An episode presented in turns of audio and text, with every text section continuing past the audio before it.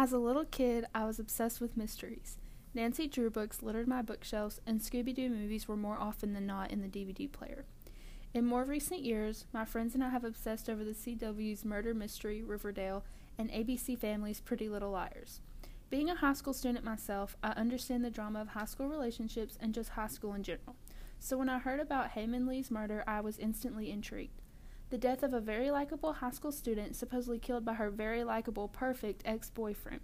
Something about Adnan, Hae's ex boyfriend, definitely had me skeptical about his innocence.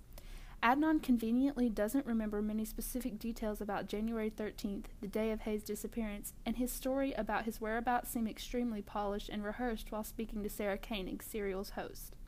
Acquaintances admit that Adnan was acting nervous about police investigations the day of Hae's disappearance.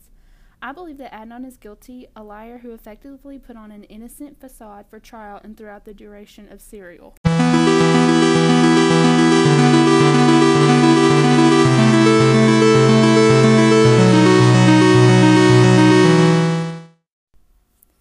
According to former Woodlawn High School students who knew Adnan, say that he was a stand-up guy. He was the homecoming prince his junior year, was on the track team, worked as an EMT, was on the football team, and led prayers on occasion at the mosque. He was essentially your average teenage kid. He had sex, smoked, snuck around behind his parents' backs, you know, high school stuff. Hae describes Adnan as the sweetest guy in her diary. She goes into detail about how at the homecoming dance he had his first dance with Hae instead of Stephanie, who was the prom princess. As much as they were truly, madly, and deeply in love, they had to keep their relationship a secret due to family expectations. Both of their parents were immigrants and expected them to get an education and take care of their siblings. Adnan especially had restraints on his social life because of his parents. If a female friend rode in his car, she had to take special precautions to make sure she didn't leave any long hairs, or if a girl gave him a ride home, he'd have to be dropped off a block or two back so his parents couldn't see who was behind the wheel. Adnan was known for crashing girls' night. Hae never seemed disturbed by his behavior, but she mentioned several times of when he called her the devil and said that falling in love with her was a great sin.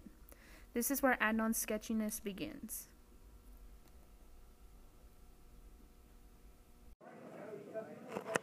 What's your personal opinion about the criminal justice system? The criminal justice system is what makes our country, yeah, the great place that it is. It's definitely flawed, but it's always going to be. There's never going to be a perfect society. Utopia is impossible. But being someone who's going into, you know, the criminal justice system, I um, that's that's going to be my part that's going to be the part I play in making it better because it's definitely flawed. Um, with everything that has been happening in the court system, are you hesitant about entering the system as a lawyer? Absolutely not. Um, because I feel like I can make a difference entering the system as a lawyer, and that's what I mean. That's what humans are on this earth to do is to make life better. So. And on this case, many people got the feeling that Christina Gutierrez botched the case. Um, if you were a lawyer on a murder case, what steps would you take to make sure that you had every piece of evidence possible? Um, my strategy is, you know, sometimes you need, instead of looking so closely at one thing, you need to look so far away that you can see everything. You know, you need to be, become so detached from focusing on one piece of something um, you know, on a case. You know, a lot of people focus on like a murder that the the only focus is the murder weapon, you know, or the person who's being convicted. They don't they don't look far enough away to see, you know, what the circumstances were, you know, and um, witnesses always help. I mean, that's that's definitely a big thing, you know.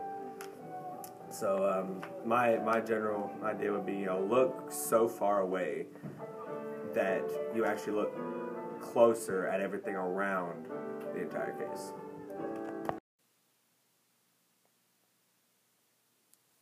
The state claims that Hae Min Lee was murdered by manual strangulation, and her body was dumped in the local unofficial graveyard of Leakin Park. A man identified as Mr. S claims he found a, a young girl's body behind a log after he had gone into the park to take a leak. How did Hae's body get here? According to Jay Wilds, who was an accomplice to the crime, Adnan had been talking about killing Hae, but had shrugged it off as him joking around.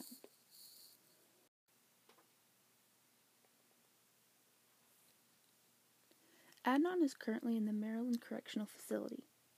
He's been there for 16 years and has a new and upcoming trial sometime this year. One of the main reasons why Adnan is getting a retrial is because his lawyer at the time was Christina Gutierrez, and she didn't contact Adnan's main alibi, Asia McClain.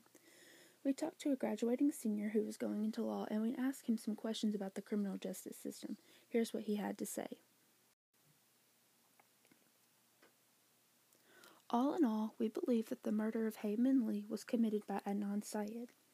After listening to the podcast Serial, a lot of people believe he is innocent but only one person truly knows the answer to this, the question, who killed Hae Lee?